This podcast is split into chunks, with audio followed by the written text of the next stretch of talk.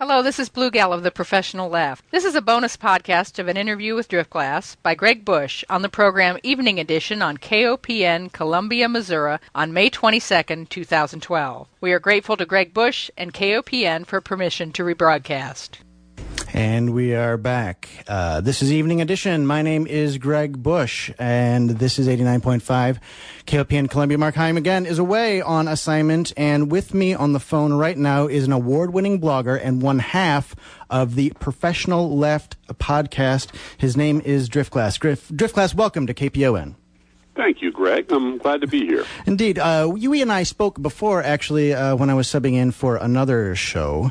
Uh, and uh, I am really happy that you've uh, decided to come back. I had a great time. There's a lot of really great feedback. And uh, let's just, why don't you tell a little bit of folks what it is you like to do, not only in your spare time, huh. but we're going to get to a bunch of stuff here, but just give us a little bit of feedback. What is, what is Drift Glass in 30 seconds or less. Um, by day, unemployed former changer of the world, uh, still looking Indeed. for a gig, mm. uh, with an extensive background in lots of government stuff. Um, basically, a third of what you heard on the President's State of the Union address, I used to do. Um, and if you hear a beep at the end of the line here, I have someone trying to cut in, so please excuse me. Um, I also, uh, by day, I blog as Driftglass as an Illinois-based, Chicago-based liberal blogger, and I've been blogging continuously about culture and politics and media, literature, and so forth for about seven years. And I'm married to the amazing Blue Gal, and she has been blogging for over seven years. Curse her. and uh, also continuously, and we blog together as the Professional Left. And uh, I was Chicago-based for a very long time, and now I live uh, in downstate Illinois a happy stepfather to some kids and uh, some wonderful children, and uh, now I'm talking to Greg Bush on the radio. So that catches you up with. Uh, that does, and you you are one of uh, some a small group of people, I will say, that makes sure that. Uh, liberal and progressive is not a dirty word. That is a badge that you kind of wear oh, yeah. proudly. Absolutely. One of the one of the things that uh, Blue Gal and I emphasize uh, with some caution. There are some cautions that go with this is that one of the things liberals can do actively on a street level, wherever you live, is to out yourself as a liberal. Mm-hmm. Um, there are ways to do this that are kind and um, compassionate and non uh, don't involve picking fights in bars. But the uh, and there are uh, you should use a little caution doing this. We know people for a fact who, if if they outed themselves or when they outed themselves, lost business people stop talking to them. People, you know, this is this is McCarthyism time, and liberals and progressives are treated as pariah in lots of communities, especially south of that Mason-Dixon line. And so, but the only way I think that we as liberals as a community can really make change from the ground up, one of the most important ways is showing people we know, people we're in contact with at our churches and schools and so forth, that the stereotype they have of liberals is wrong. It is a caricature invented out of whole cloth by Rush Limbaugh and Karl Rove, and it is a useful um, straw man, but it is completely inaccurate and wrong because that's all they know. All these people know, all conservatives know for the most part, are what they hear on Fox News and what they read in The Blaze and Washington Times, places like that. And showing them, no, no, if you show them, look, I'm a liberal. I'm a parent. I go to PTA meetings. I love my kids.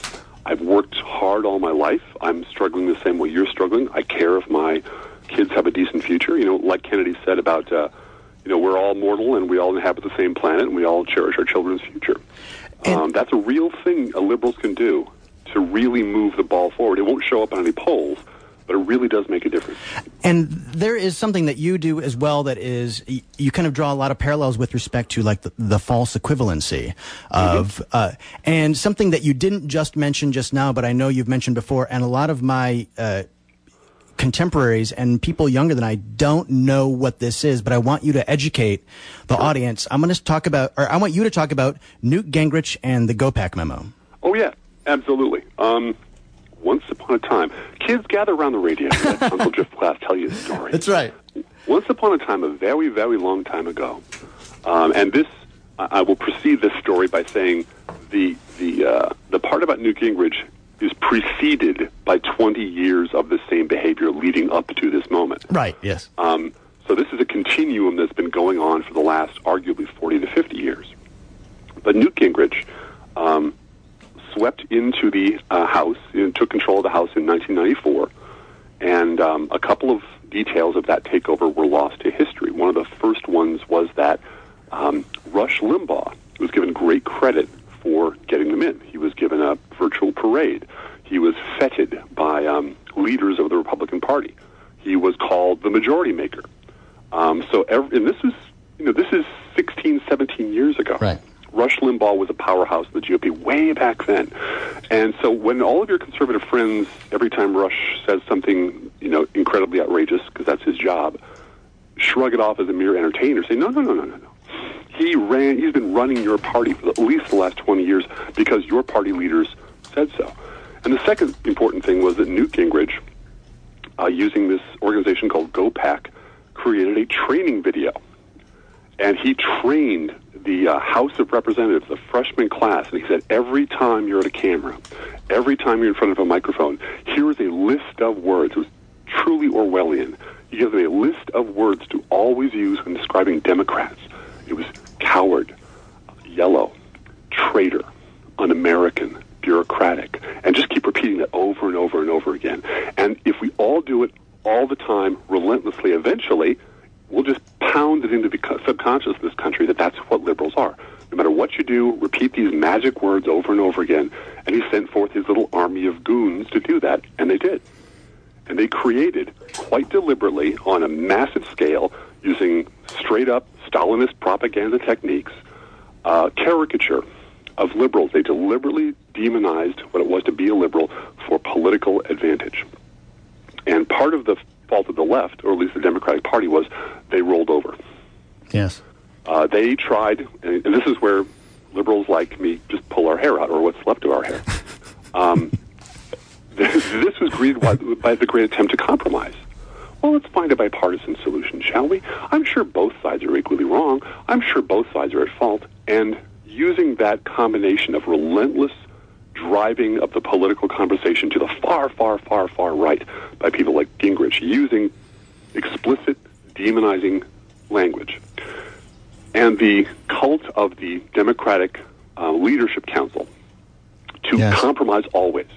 The Tom Friedman approach, always compromise. The David Brooks approach, always compromise. There's always fault to be found on both sides. It's, it's oh, your job to compromise. It's never their job to compromise. Exactly. It's your job Absolutely. to compromise. and and they pounded into the skulls of Right. the average lazy American voter, the moderates, the centrists, the middles, the ones who don't want to get into a fight, the ones who don't want to argue. They pounded into their minds this this mantra that both sides are always wrong. Um, there's a joke I tell on the liberal circuit, and it's funny because I wrote it, um, and it goes as follows: Dick Cheney is found on the White House lawn throwing burning kittens at homeless veterans.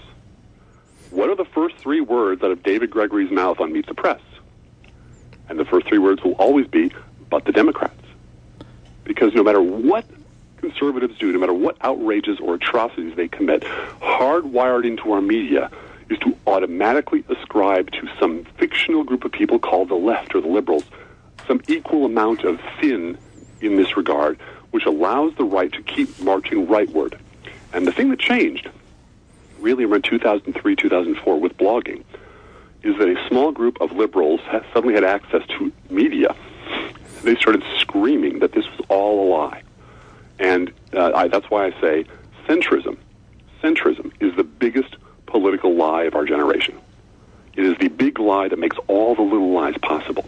Because every time you corner a conservative, every time you find them screwing up badly or lying through their teeth or, or catch them out or confront them with another hideously grotesque abuse of power or atrocity or passel of lies being told by somebody, their, their fallback defense is always, well, liberals are just as bad. Liberals do it too. And that's what excuses them. And if you let them get away with that, that we're just going to keep sliding further and further right because we keep ceding half the field, half the field, half the field. And that's the history of Newt Gingrich, GOPAC, Limbaugh, and why this country is so screwed up. Uh, and it's funny that you should say this on the, uh, a radio here in Missouri. Uh, I don't know if you you probably don't follow a lot about M- Missouri politics. Uh, well, but I will say I have I have uh, family from down there. Oh, well, there you I don't go. follow it closely, but I do have family uh, from Missouri. Missouri, that's right. Uh, and I am from the, the Chicago area originally, uh, out in the suburbs. But uh, I am just now on our Missouri House of Representatives website. And on our website, they just updated it uh, yesterday. Um, and last week, uh, inducted into the Hall of Famous Missourians at the state capitol uh, was a famous Missourian uh, by the name of Dred Scott, uh, who is uh, was self-taught to read and uh, a phenomenal individual by any account. Uh, and then we have somebody else who was uh, inducted in a private ceremony, kind of, and he's at mid-career right now, so we don't know where this career will go. But uh, his name is Rush Limbaugh. Yeah. And he now has, is in the Hall of Famous Missourians. There's only a handful of people that are actually inducted when they're alive uh, into the hall, like Bob Barker. Yeah. Uh, he, he's he's he's in there as well. He's still alive, you know. Uh, Yeah. Right, uh, but he's had a, a career. Like we know how his career basically wound up. Yeah, Uh, exactly. and it arced in the right direction. You know, it, it wasn't like he went from being a, a schlub to being a monster. You know, that, uh, Indeed. Limbaugh went from being a you know two-bit radio hustler, and then uh, and what changed Limbaugh's career really made his career was uh, Reagan getting rid of the fairness doctrine. Yes. It was it was almost you know just just hours after. You know, that's an exaggeration, but months after. Um, and I don't know if you recall, since we're doing you know local trivia. Do you remember the remember the federal judges who finally over who, who finally agreed with Reagan? Republicans have been trying to overturn the fairness doctrine for years and years and years. They kept falling afoul of the federal judges. Two federal judges on the federal circuit made it a, th- a two to one decision to give Reagan the authority to basically gut the fairness doctrine and make creatures like Limbaugh possible. Do you remember the names of those two federal judges? Uh, I'm gonna go. I really, I don't, but I'm going to say that one of them could have been. Uh, no, he was appointed by Reagan. I was going to say. Oh, so he was appointed by. I would say Scalia would be one. Yep. Oh, really? And then Yep. I, I got to say Clarence Thomas. Robert Bork. Robert. Oh, the other one, the one that they Yep. that they that they turned his last name into a verb. Yeah, Robert Bork. Yes. Before that, was most famous for um, selling out under Nixon. He was a Solicitor General. Right, he was the guy who Nixon finally dragged out of bed at two in the morning to help him commit treason That's right. by firing everybody who was investigating him all right. at once. Uh-huh. And he finally found someone who had such little respect for the Constitution that he'd go along with Nixon. That man's name is Robert Bork, and he was, has been rewarded for his, you know, his total um, uh, partisan hackitude his entire career by federal appointments and so on and so forth. So, Right. Anyway, yeah, it doesn't surprise me because you have to put in both, you know, because both sides really need to be represented. Both sides. well, do. sure. Yeah, uh, yeah, both sides, Bob Barker and Rush Limbaugh. Uh, Yeah. I mean, I don't think that uh, somebody else who was, who was admitted while he was still alive, uh, and this was back in 2006, is John Ashcroft, who's in the same wing uh, as Rush Limbaugh and uh, Harry Truman, Great as a wing. matter of fact. Um, yeah, no, the- well, yeah, the same. And I think I was always kind of funny because Rush uh, or John Ashcroft, we had, uh, I mean, there was a, st- I wasn't living here at the time, but there was actually a state election of John Ashcroft, and uh, Yeah. he lost to a dead guy. So I don't know how famous Mm-hmm. he really is uh, to lose to a dead person on uh, for uh, for governor. I think it was, and then he ended up becoming attorney general. So there you go, waving facts around again. Yeah, it's- why you get in trouble. This is why you'll never amount to anything. Keep waving those facts around. And if if your listeners want for for cheap amusement, since you know I'm, I'm long term, I'm, I'm a I'm a classically discouraged worker. I've been unemployed for many months. I'm sorry to hear over that age where they start looking at the age on the resume. And I know way too much about how the employment system works to have a lot of um, encouragement. So I, I go for cheap humor. you know, my, my, I get my I get my cheap laughs where I can find them. All right. For your amusement, next time your conservative friends um, pull this nonsense and you know you catch them in the corner and they both sides stuff, um, make them name one. Yes, that's true. Name one. Name, name me one prominent liberal who is every bit as nuts and as counterproductive and destructive as as uh, as Rush Limbaugh, or as Newt Gingrich, or as Tom DeLay. And you can go down the long, go through the entire religious list. Start with Jerry Falwell, through Wildmon, and the rest of those people. Work your way down. There simply isn't a comparison on the left to those people in terms of power, um, direction and real villainy, and um, that's where the whole argument falls apart when you start put, when you push it down one level lower to the actual level of fact. And if your readers or listeners are interested, I did a long post on 1972 and why 1972 is important to have for this conversation, and I'll give you a, a, short sketch of it if you'd like. I'd like it. But I know you have a lot you want to get to. I, I do have a lot I want to get to. I want to remind listeners that you are listening to 89.5 KOPN Columbia. My name is Greg Bush. This is a very special edition of Evening Edition. Mark Heim is away on assignment. He uh, shall be returning next week, and my guest is award-winning uh, blogger and proud, uh, unashamed liberal Driftglass, who is now going to share with us uh, the significance of 1972. Well, the year was 1972, Greg. And America was embroiled in war yes. overseas, and of course, we never made that mistake again, did we? You no, know, we, right. we learned from that. No more wars in Asia for us. No, sir, not at all. Um, 1972 was the year of uh, George McGovern ran for president, and 1972 was the year of you know arguably when you when when conservatives look to the past, they they look at Jimmy Carter as the big swear word for being a liberal. But even above and beyond that is George McGovern, who just got stomped in that election, lost 49 states, got creamed uh, mm-hmm. by Richard Nixon. So if you are a centrist and you really, really want to believe in centrism, go back to 1972 and read the Democratic Party platform at the absolute apotheosis of wild-haired, dirty hippie liberalism. Yeah which would have been George McGovern. And look at all the things they were in favor of. They were in favor of free markets.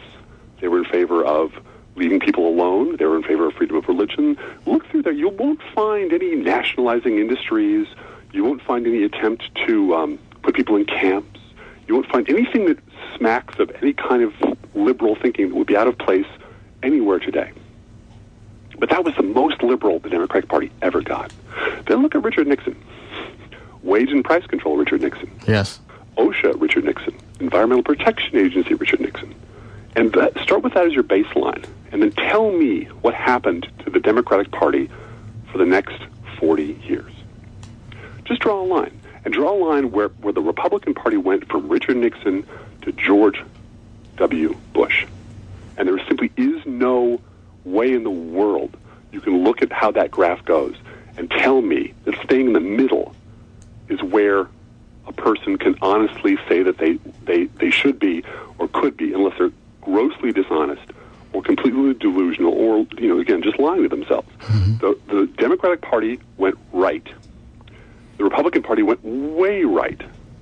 And yet we're still having this argument that there's this extreme liberals on one side and extreme conservatives on the other, and rational people belong in the middle. Go back and read the Democratic Party platform in 72 that's where the party still is for the most part. It's gone nowhere since then. And so, if you have people who are amenable to facts, that's a fact you can throw at them. Mm-hmm. Of course, one of the problems is they're really not amenable to facts anymore, are they, Greg? Well, no, and uh, that's true. Uh, and and doing a little bit of research for this, I wanted to get uh, your take on uh, uh, kind of have a liberal response to what I see as a part of the I don't want to say the conservative media. I don't know, like conservative uh, people who self-identify as conservatives. I don't really think are, and so conservative isn't a dirty word to me. Uh, much in the same way that liberal isn't a dirty word uh, to people, but people that self-identify as I am the conservative movement and I am this. That's kind of odd to me. I'm like, no, you're you're really not. Uh, mm-hmm. To conserve means that you, you know, on Earth Day maybe you'll turn your lights down a little bit. That's what you know conservatives, people who actually conserve, do. Uh, yeah. What you're talking about is is something else entirely. You're talking when people say that I'm a conservative, they basically really mean corporatist. Like they are, uh, you They're know, a, a radical reactionary or a corporatist. Yes. They're either a fundamentalist Christianist or a no. corporatist or both. Right. And so I so when I I hear when when you say conservative, I I, I know who you're talking about because. I I went to Red State uh, mm-hmm. today in, in, doing this, and it's kind of painful actually, and a little bit to. Uh, and I went to Drudge as well, yeah. uh, just to kind of see where they're at. And I wanted to get your take. Like, there wasn't a whole lot on Drudge. Uh, it was it, it just kind of kept reloading, and it felt like it was giving my computer a virus. So I, I, I don't know that to be true. Bear in mind, I, I, for anybody who's listening, I'm not trying to say that somehow I got a virus, uh, but it always like it, the, the, website kind of jerks a lot, and it's very difficult. But I did see one of the main, main stories was, there, uh, was that there was a 15 foot snake loose in South Carolina, yeah, uh, which is pertinent. Uh, mm-hmm to people in South Carolina and uh, they want to know people know who uh, are herpetologists. Uh, mm-hmm. And then there were a lot of things about something that I thought was put to bed a long time ago and is somehow making, uh, you know, a comeback. Is this what is what is called birtherism? Yeah, I saw that too. And I am so befuddled uh, uh, by that, particularly because the governor of Hawaii, who's a Republican, yeah. uh, or was, she, Lingle was her name. Uh, I can't remember who it is now, but then also like the Secretary of State. And, and all of these people have said, this is, uh, this is lunacy. This is ridiculous. We're, mm-hmm. and this is a, not even a distraction. It's just a sideshow. It's a fire breather in the middle of, and we have real problems here in this circus we call this country. And you're looking right. at one, like a fire breather that's kind of not even in one of the three rings of the circus. And then Joe Arpaio, the sheriff from Arizona, who uh, is sending down investigators now because the Secretary of State in Arizona wants to not put uh, the president on the ballot because yep. for whatever reason his disqualified. Yeah, yeah, he, right. I want to make sure that, that, he's qualified. And there, if anybody, if any of the listeners actually get a chance, go and read the uh, uh, emails back and forth between the Secretary of State uh, of uh, Arizona and who was it, the Health and Human Services Secretary of Hawaii. They are mm-hmm. hilarious, mm-hmm. and it has to do with. Uh, the Secretary of State of Arizona saying, "How do I know that uh, President or Barack Hussein Obama was really, was really born in this country. I need to see documentation. And the secretary in Hawaii says, well, how do I know you are the person that you say you are and that, uh, your, not that your account wasn't hacked, but how, why do you need to have access to this thing? Are you like, here's the reasons we can give out this information. It's like, it's, it's really funny, actually. Uh, mm-hmm. I would highly recommend, uh, so we're gonna, so that was Drudge. So let's hear your take on birtherism just, just briefly, and then well, I have something else. They, um, uh, first of all, I would uh, you and I would have to respectfully disagree about conservatism semantically. Okay, um, and that's fair. Conser- conservatism is is a form of wherever you stand on Edmund Burke and whatever you know people like Andrew Sullivan used to talk about in their dorm room, um, whatever they believed about Margaret Thatcher and and the, and the, that's where a lot of our conservatives here, David Frum, David Brooks, um, um, Andrew Sullivan, are all from other countries. Yes, true. Um, they came, I, I truly believe they came into this country and transposed their fantasy of British conservatism onto the American conservative movement. And the American conservative movement is essentially the Birch Society. Thank you. Mad. That's what I was thinking. Yes. If, yeah, yeah, they're Birchers. Exactly. Yes. And, and, but they still, they meet the definition of conservatism as long as you understand that the society they wish to conserve is 1855 South. They want to conserve the Confederacy. That's true. That and they really think that America just went to hell in a handbasket after they lost the War of Northern Aggression. Yes. And you can even find videos of these guys talking about, sure, we lost the war, because down there it's always the war. You know, it's always present. It's always right there at the tips of their tongues. And secondly, what goes hand in glove with that is that Southern slavery, the, the Confederacy and the institution of slavery, which the, the North was guilty of and it was exported all over the place, there's extremely close parallels to the conservative movement in, in the following way. You didn't just have slavery, you had an entire religious ideological structure that supported slavery, that said slavery was a noble Christian institution. Oh, that's that true. God intended mm-hmm. white, yes. straight men to mm-hmm. rule over everyone else. That's mm-hmm. God's plan. And if you violate God's plan, you are you are affronting the Almighty. And if you go to you know, interracial marriage decisions in front of the Supreme Court, the first paragraph reads, "Almighty God, in His wisdom." Mm-hmm. the same con- the same toxic combination of absolute certainty about about their place in a noble Caucasian hierarchy is what drives these people and has driven them their whole life and their dads and their granddads and their great granddads. So that is what they are trying to conserve. Birtherism is just they freaked out because a black guy got elected to the White House. Karl Rove promised them that he would have permanent Republican majorities. These people never said a peep about any of this stuff when, when George Bush was president. Never said a word. Black guy gets in the White House, they lost their minds. Now, they lost their minds when Clinton won. Yes. And they did a lot of the same things, which is something we all forget. Call Clinton a socialist, call him not a real president, he's not really elected, he isn't really legitimate. Um, so that's all there. That's all part of the playbook. But Ad being black and from a big city in the north, they lost it. They completely lost their mind. And they started scrambling for anything they could lay their hands on. And then comes the problem of what uh, M. Scott Peck, psychiatrist from the 60s and 70s, used to call the people of the lie. A specific kind of psychological problem that overtakes you when you commit your life to defending a core lie. When you go all in with something that is completely untrue to the point where you can't afford to acknowledge that A, that lie even exists, or B, that reality contradicts it. Because if that happens, your entire psychology will collapse, your entire persona, your worldview, everything, your faith in God, your place in the universe will implode. These people cannot acknowledge that Barack Obama is a legitimate, elected, American born president of the United States. They cannot do it. And anybody who sells them any lie, they will explain it away. They'll throw money at them until they die. And they're just a dead loss. Those people cannot be converted, cannot be persuaded, cannot be reasoned with, because they have they've they've gone all in with the giant lie that is at the center of their personality.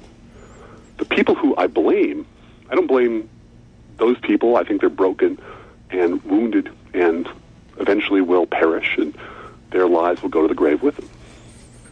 I don't even blame the politicians who harvest those votes, who know damn well those people are nuts and prod them anyway to get their votes out of them. I blame the media for not being a traffic cop at this at this particular intersection. And specifically the corporate media. Uh, Absolutely. Right. These are the people who are willing to turn a buck off of somebody else's. Uh, Psychosis. yeah, uh, yeah, exactly. A sickness, illness. They've gone mad. I mean, Yeah. really, they have gone insane. I In do also- Specific, Uh, no, I do also have, have, and I hear the sympathy uh, and the compassion. I also Oh, do yeah. have a lot of sympathy and com- compassion. Uh, it- and I mean, I know people that are in, uh, you know, my family or people that I know very well that have a very specific uh, type of view, and it is. It is not about facts anymore. It is, they're, they're, it is, they're completely and utterly immune to facts or other types of things. And if they were to somehow let these other kinds of facts things in, uh, it would really reduce them to almost nothing. It is, uh, it's akin to, um, there's actually some medical conditions, uh, that, that I'm are- familiar with them. Right. Oh, yes. Uh, and I don't mean political medical conditions. That wasn't a euphemism. that was, no, I mean like uh, uh, Munchausen by proxy. Yes. Mhm. Ganser's disorder, Ganser's syndrome. yes. Um, yeah, no, absolutely. There, there's a real psychological. I'm not talking about you know chemical problem. I'm talking about they can't afford to face reality, and they go into horrifying lengths to deny reality.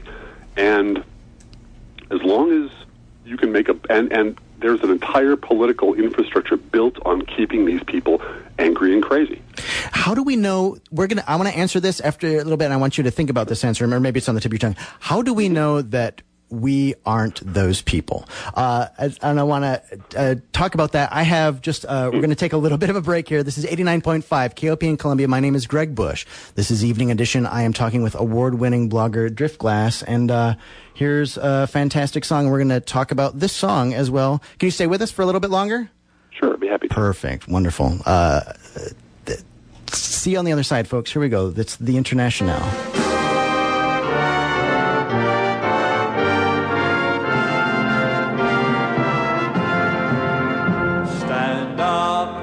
Victims of oppression, for the tyrants fear your might. Don't cling so hard to your possessions, for you have nothing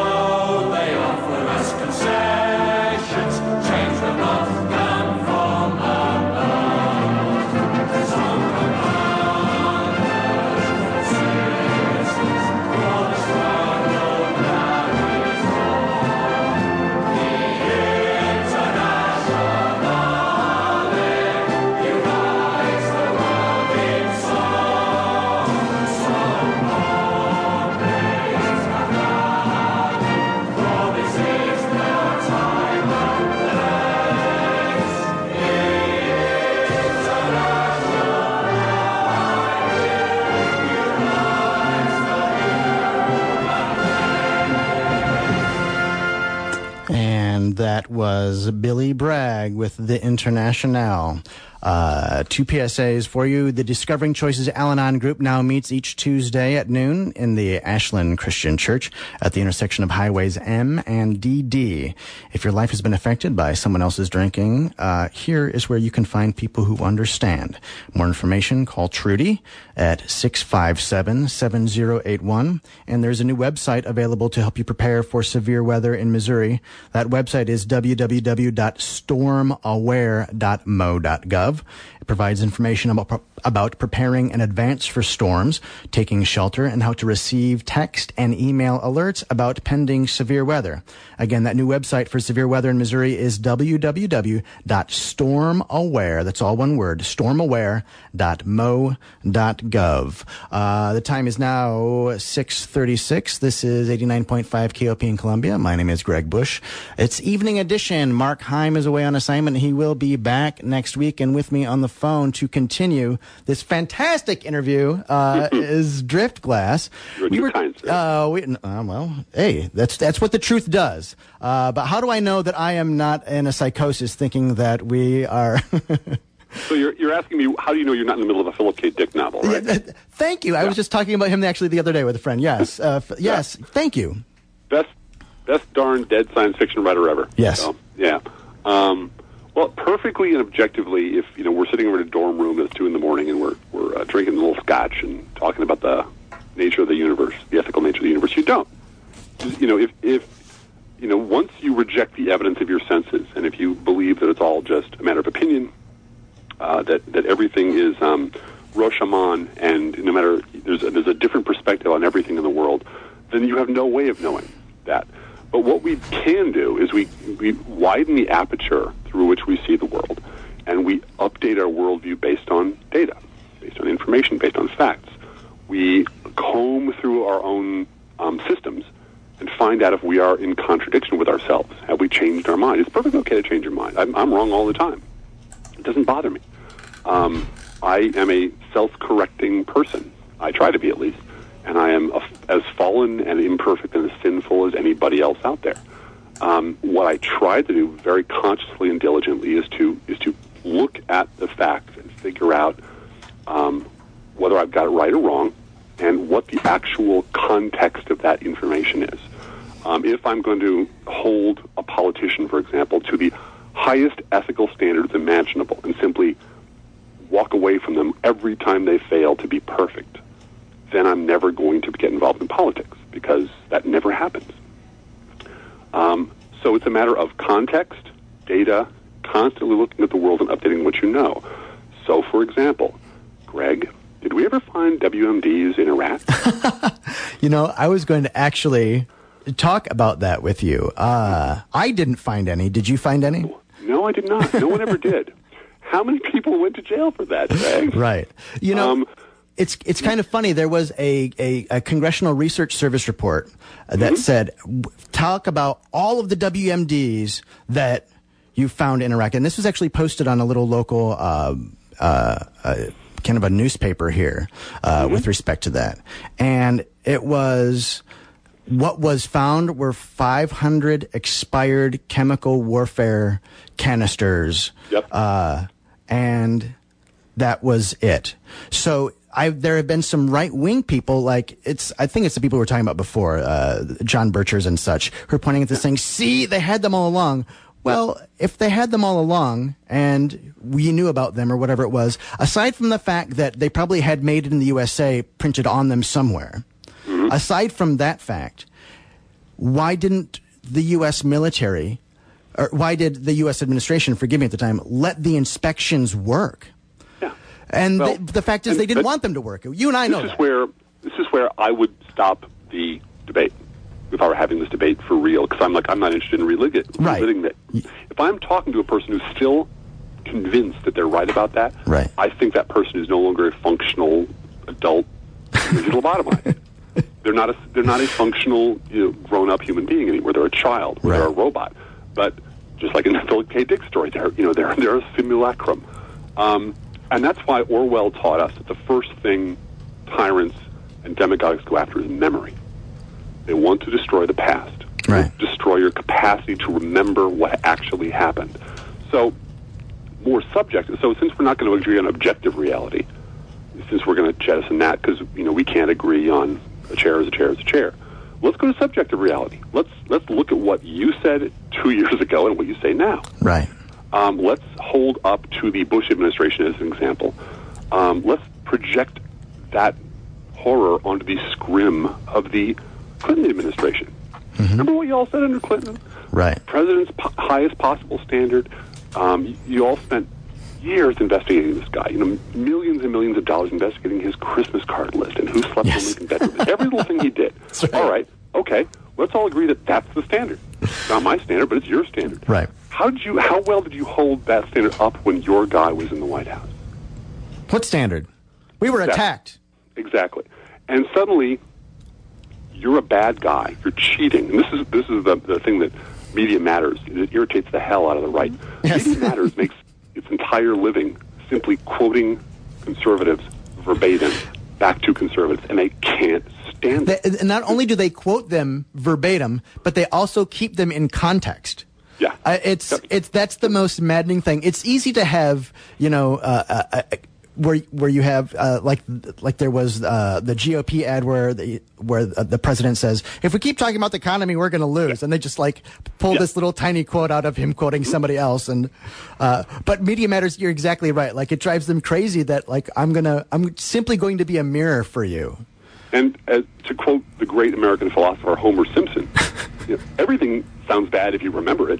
right exactly and and we have a nation that's pretty evenly divided between people who are Homer Simpson and people who laugh at Homer Simpson. right And that's and and yet and yet so we start off every election with 40-40. That's why the, the center, the people in the middle are so pernicious and the people who pander to them are so pernicious. Because I again I, I will write off pretty much the entire conservative side of the ledger because they just they won't acknowledge the past happened. History began January 20th, 2009. Nothing before that happened and Barack Obama ca- went back in time and caused the deficits, and, and et cetera, Right. et cetera.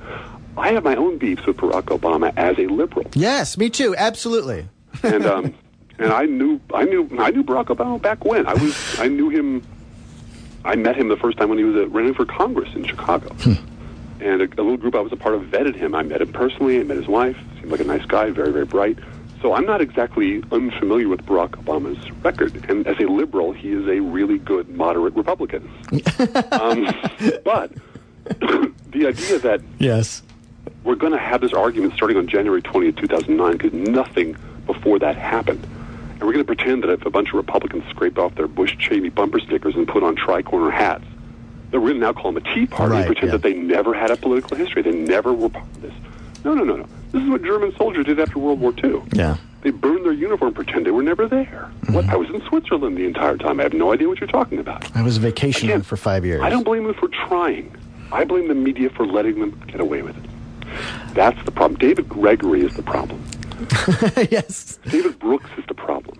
Tom Friedman is the problem. A great and enduring mystery to me is, for example, how the hell does David Brooks keep his job? Right. He's a terrible writer. He's wrong about everything, and he has one of the most potent and powerful jobs in media. Um, and he just bought a four million dollar mansion on the proceeds of essentially writing the same damn column Yes. twice a week, every week. And he he was one of those people that rode the Iraq War into a promotion. He was at the Weekly Standard with Bill Kristol, writing columns excoriating liberals for being disloyal. And at the Washington right to the New York Times. And and it was at the Washington Times too, which is Yeah. uh, masquerades as media. Uh, so I played the International. Uh, Mm-hmm. That was a song. Uh, again, that was Billy Bragg. Um, Mm-hmm. I want to switch gears here uh, up a little bit. We're at Red. St- Uh, I was back at Red State, and uh, one of the things it was all it was very mishmash. I couldn't quite get a real good sense of what was going on with respect to Red State. It was. I don't know. I, I have may I may have been from another planet uh, as compared, to, you know, to kind of drop right into Red State. Uh, but one of the things that I saw was a, a, a, a diary post about the NLRB, and the NLRB is going to keep having problems. They said as long as it's, as long as it's controlled by the unions. Yes, we don't want labor groups controlled by unions or having any, you know, go look, gentlemen, look up a country called Germany. Right. Yes. Um, in Germany, their union members sit on their boards of directors. Mm-hmm. You notice how prosperous they are? Right. I mean, I'm not saying there are no bad unions. I'm saying that there is a definite high road and low road in pretty much every endeavor. Yeah. But this fantasy that unions are the problem, um, and that's 1954, is is just hilarious and and and sad. Um, again, if, if it were some other country they were screwing up, I wouldn't feel so bad. But it's my country, Right. It's my country. and I had a, I had a conversation with uh, somebody who is rather educated, has a, an advanced degree, and uh, said something uh, k- kind of bad about unions. Or, or uh, I was saying that some people were lazy, and they said, "Oh, you mean like union members?" And I said, "I don't know what you mean." This, you know, like unions, they say you can't do that, you can't do that, you can't do that, and I said. I don't really understand what that means because all a union and an organized workplace means is that you have a contract and I have a part of the contract and you have a part of the contract. And when I don't live up to my side of the contract, there are consequences. Just Yeah. like when you don't live up to your side of the contract, there are consequences. That's all a, I, so like it was kind of bizarro world for me of telling me that union people are lazy. No, union people have contracts. That's what we want. And I get to stand with other people that do the exact same kind of job and we get mm-hmm. to collectively bargain. Because let's say that something where my manager or my administrator or something like that comes to me and says you didn't do xyz or you are going to be up for a review and on one side of the table is you greg and the other side of the table is me my manager the administrator my lawyer and you have now five people on one side of the table and it's only me. The only thing a union does is make sure that i'm not alone at the table as an employee. Yeah, i have a Yeah, well, lawyer the the ideal labor state is for a conservative is you pitted against the entire corporate edifice. Yes. and you'll lose every time. Um, I've been through that many many times. I've lost many jobs. I have had companies shot out from underneath me. I have had positions, um, departments reorganized out of existence by exactly the same kind of people that uh, Mitt Romney is. Yes, exactly. Um, and it, you know, there was a time a long time ago when the idea of union protection was not a dirty word. And the idea was, look, we had, we tried all this before. Um, it eventually ends up with everyone pitting against everyone else t- towards a race to the bottom. Um, if you, if you, and it's, it's happening all over again. Any place you work in an at-will state, or uh, um, um, I think that's right, at-will state. Uh, well, it's at will employment. Uh-huh. You have a yeah state with an at will employment. And what that means is, if you're, they can't fire you for one of uh, protected federal category. There's five of them, but you, they can fire you for anything else and at all. No notice, any notice. It doesn't really matter. You're completely at the whim of the employer. And you know, I've worked side by side with union guys and union women, and we're doing the same job. Um, some of them worked for me. The only difference was their time card, and we had time cards at this one place I'm thinking of specifically. Their time card always said eight to four, like clockwork. That's what they got paid to do. Right. They got paid to do a job of work that lasted a particular amount of time, and they always produced good results, and I was always happy with their results. The non-union people, chumps like me, um, were tossed project after project after project, and it's 50 hours a week, then it's 60 hours a week, then it's 70 hours a week. And overtime, what's that? We don't do overtime. Oh, I, I get it. This group of people over here are going to be worked like rented mules until you drop in the harnesses because there's no one looking out for you. Um, my everyone in my family practically is a teacher. Teachers work their butts off. They work incredibly hard. The idea that you'd want to strip these good Right. people of the last vestige of protection against being told, "I'm sorry, you're going to have to work 20 hours a day, 300 days a year for a nickel. If you don't like it, take a walk." And and the thing is, it used to be that you had the trades on one side and you had teachers on the other. And what you had in the trades were a lot of money. In the teachers, you had respect. And some of the poor fools who fell for the whole freelancing notion of I don't need a union, I don't need protection. I'm immortal. I can work hard. I can make Right. a lot of money doing just this job, and I can. Well, that's great. That went on for 20 or 30 years, and now those people are now making less than teachers used to make, not because teachers are getting rich, but because you, my friend, got screwed. Mm-hmm. It took away your pension and gave it away. It took away your protection and gave it away. They took away any semblance of respect for you and gave it away. Except you're not mad at the people who took those things away from you. You're mad at the teachers and the cops. Right, and the firefighters and the the the puppet masters are just kind of throwing red meat and saying, "You all need to compete down there." Yeah, That's what it there. is. And it's um it's not exactly an accident. I mean, if you read you know old school conservative literature, this is going back to the 20s. They thought that depression was a mistake. It should have been allowed to run its course. They still you know are, are offended by that man in the White House. Um, they want to roll back Social Security. You know, they want to roll back Medicare. Every time the minimum wage goes up a nickel, every conservative in the country loses their damn mind and swears that we're going to end up as a socialist hellhole. Well, that's never happened, but it doesn't stop them from saying it every single time. And every two to four years, they get a little bit closer to undoing everything that keeps us protected, safe, and civilized. And it's our job to push back against that. And the pushback, again, pushing back against a conservative is just a waste of effort. The only place where there's any flex at all in the system is in the middle, and that's where I focus my attention. Well, I, I, I don't dis- I, I don't disagree with you, and I think uh, I think we're also winning by demographics as well. Yeah, I agree. Uh, Yeah. Because I, and I had a conversation with somebody who's uh, uh, actually teaches political science in Kentucky, and he was he he. He thought, well, all the students that he teaches uh, at a university level, he teaches political science at a university level. Uh, the students that he teaches, they don't have a lot of discerning with respect to things that are on the internet, and they just read something and they believe it and and that sort of thing. And I think that might very well be true with the TMZ crowd.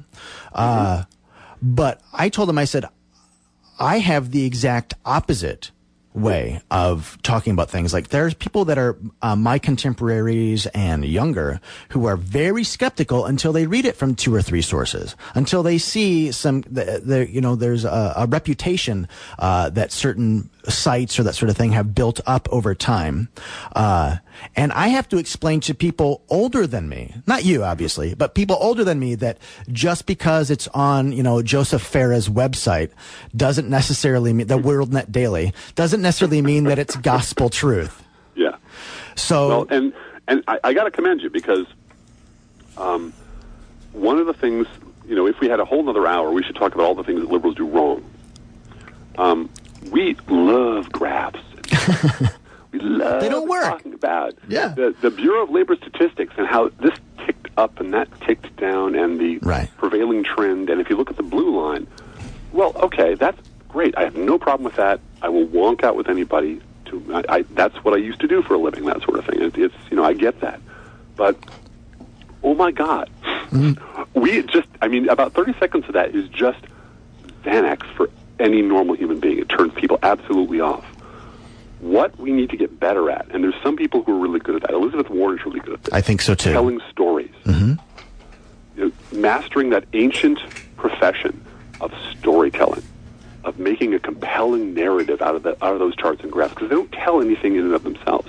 And stories have to have heroes and villains and arcs. You have to, it has to be you know a minute long or five minutes long or an hour long, or Scheherazade, whatever whatever whatever your audience is.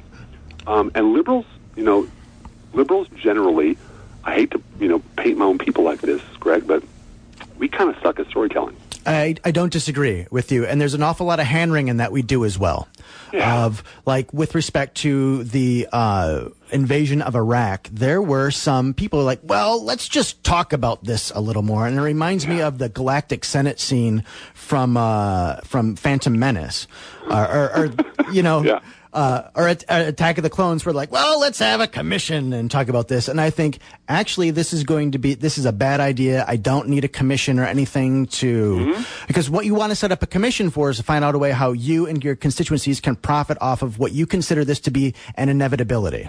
Mm-hmm. That's the only and thing and you that's want. exactly what happened. I Right, mean, and that's what happened. all of the all the defense contractors lining up at the trough before the war even started. You know, that was this was again. I don't want to relitigate Iraq, but I, I, there are certain things that are extremely useful, quick up check, down check barometers of where a person stands on things. Right.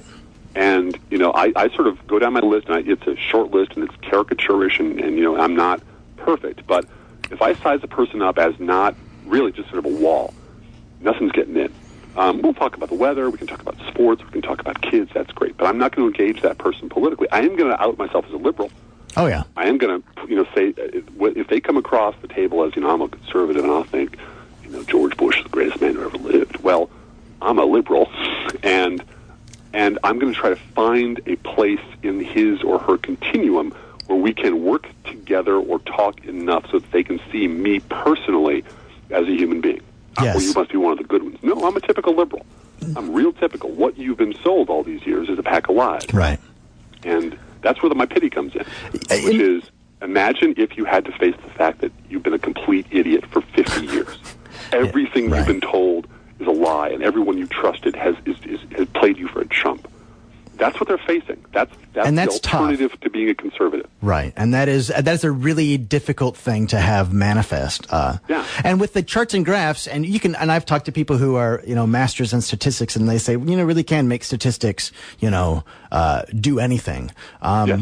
And so that's when you show them graphs of like here's here's here's a historical graph or an historical graph, they will say, well, you can make numbers kind of pretty much do anything you want, and then in the same moment they'll quote you a poll that they put out from Fox and Friends. Did you know ninety seven percent of people think that Mm-hmm. you know there's a Kenyan in the White House? That's, Or something that's just what a liberal would say. Yeah, that's just right. That's just what a, it- right. You know, I shrug my shoulders a lot more now than I used to 20 years ago because I've just given up on a fairly wide swath of the American public, and which is kind of sad, but that's the country I live in, not the country I want to live in. Right. Last thing, uh, we're just finishing up here. Last thing, uh, let's talk about what I call the Uber Bond villain and his criminal enterprise, News Corp.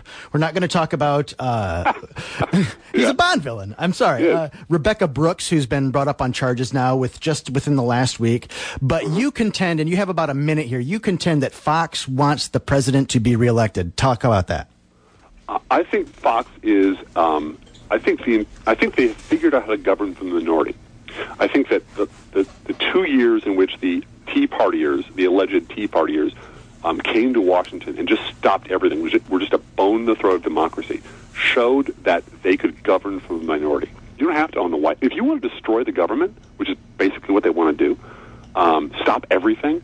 You don't need to be in the White House. You just need to have enough people in the House or enough people in the Senate to block everything and to have absolutely no compunction about doing that. And they've got that. So it's a much better um, dollar for Fox News to have someone in the White House to hate, to have a white hot rage against, to have Fox alerts about his latest outrage, than a bland technocrat automaton like Mitt Romney, who will sign in the Ryan budget, who will do everything that Grover Norquist wants him to do, who will be a willing empty vessel for the the wishes of the right. But that takes all the fun away. That's why abortion will never be um, relitigated in this country because it's too big a cash cow for the right. It's true. And so um, I think it's a much better business proposition for the right to have the Kenyan usurper in the White House. And Fox News runs the GOP now, and they are a business.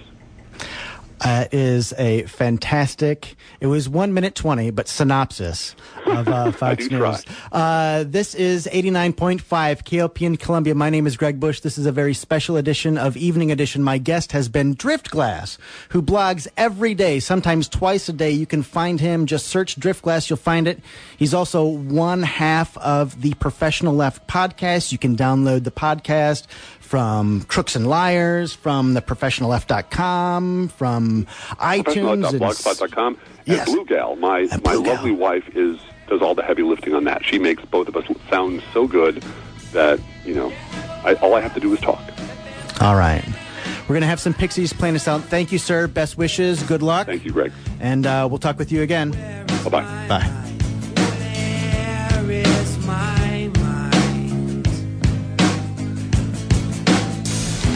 Stay tuned. Sex, Drugs, and Civil Liberties with Dan Viets is coming your way. This has been Evening Edition with Greg Bush. Stay tuned. Tonight, Dan Viets, Good Sounds of Jazz, Lullaby on Broadway with Dave Collins. 89.5 KOPN in Columbia. 7 o'clock.